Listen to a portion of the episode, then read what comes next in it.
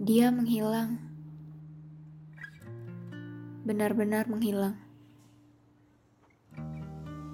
Hari itu aku menunggu hampir satu jam di halte. Tapi dia nggak muncul juga. Tadinya aku ingin menunggu lebih lama lagi. Tapi bisa-bisa aku telat kalau aku nggak naik bus Blok M kota yang baru aja datang. Mau nggak mau, aku harus merelakan hari itu tanpanya. Dan hari besok juga, dan besok, besok, besok. Aku sempat sengaja berangkat ke siangan karena siapa tahu dia naik bus di jadwal yang berbeda. Tapi aku tetap nggak bertemu dengannya. Sebenarnya dia ke mana? Aku terus mencarinya. Tapi kenapa dia nggak ada? Aku juga nggak mau jadi orang bodoh demi laki-laki yang bahkan belum aku tahu namanya. Tapi aku nggak bisa bohong kalau hatiku menginginkan kehadirannya. Aku ingin melihatnya. Aku ingin dia ada. Hal itu terus berlangsung selama satu minggu, sampai aku mulai menyerah untuk mencarinya. Aku ingin melupakannya. Namun, setiap kali aku melihat seseorang yang mirip dengannya, jantungku langsung berdegup dengan kencang. Aku bahkan tetap berangkat lebih pagi untuk berjaga-jaga jika suatu hari dia ada.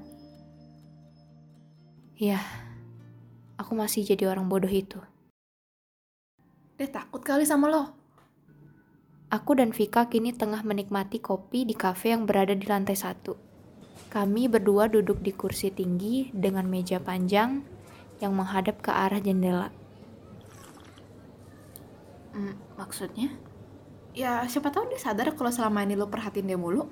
Enggak lah, nggak mungkin. Gue gak seobvious itu kali. Aku menggeleng tegas. Walau sebenarnya dalam hati aku mendadak panik. Bagaimana kalau perkataan Vika benar? Bagaimana kalau ia benar-benar menganggapku sebagai penguntit? Ah, ya udahlah kalau gitu, mending lo lupain aja. Masih banyak kok yang lain. Tapi dia benar-benar orang yang selama ini gue cari, Vik. Tapi lo bahkan gak tahu namanya. Ya, itu bisa diurus nanti kalau ketemu lagi. Ya masalahnya lu nggak tahu lo bakal ketemu dia lagi atau enggak ini tuh nggak kayak cerita fiksi yang lo baca dan revisi tiap hari git. Ini tuh dunia nyata. Buat apa sih lo nungguin seseorang yang nggak pasti? Kalau kayak gini lo sama aja buang-buang waktu kayak dulu apa sekarang aku sedang membuang-buang waktu seperti dulu aku nggak bisa membalas perkataan Vika semua yang dikatakan Vika benar. Tapi aku nggak bisa melakukannya. Aku nggak bisa melupakan dia begitu aja dan pergi mencari yang lain. Nggak semudah itu. Benar-benar. Kenapa semesta harus mengembalikanku ke titik awal di saat aku sudah hampir sampai ke garis akhir? Semesta emang benar-benar gak bisa ditebak.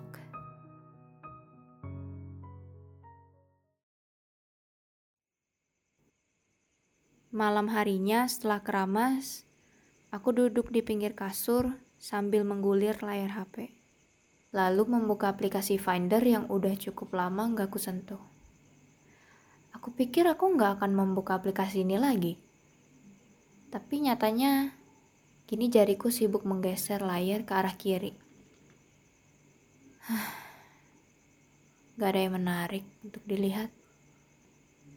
Kepalaku kini bersandar pada dinding dengan cahaya HP yang menyirami wajahku. Sampai akhirnya, foto seseorang muncul dan membuatku terbelalak kaget. Aku kembali duduk tegap dan mataku melebar. Jantungku berdegup kencang. Ini kan cowok di bus itu. Aku menutup mulutku, gak percaya dengan apa yang kulihat saat ini. Jariku spontan menggeser profilnya ke arah kanan. Cepat-cepat aku mencari kontak Vika dan meneleponnya dengan senyuman lebar di wajahku.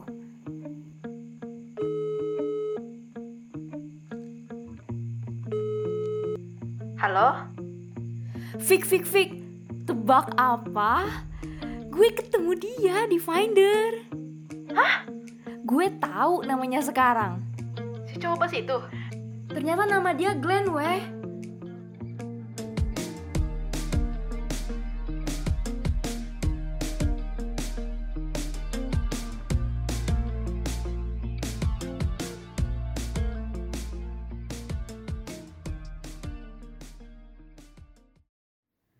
Serial Suatu Hari di Bulan Juni dapat kalian dengarkan di Spotify setiap hari Jumat dan Sabtu pukul 7 malam. Terima kasih telah mendengarkan dan sampai jumpa di lain waktu.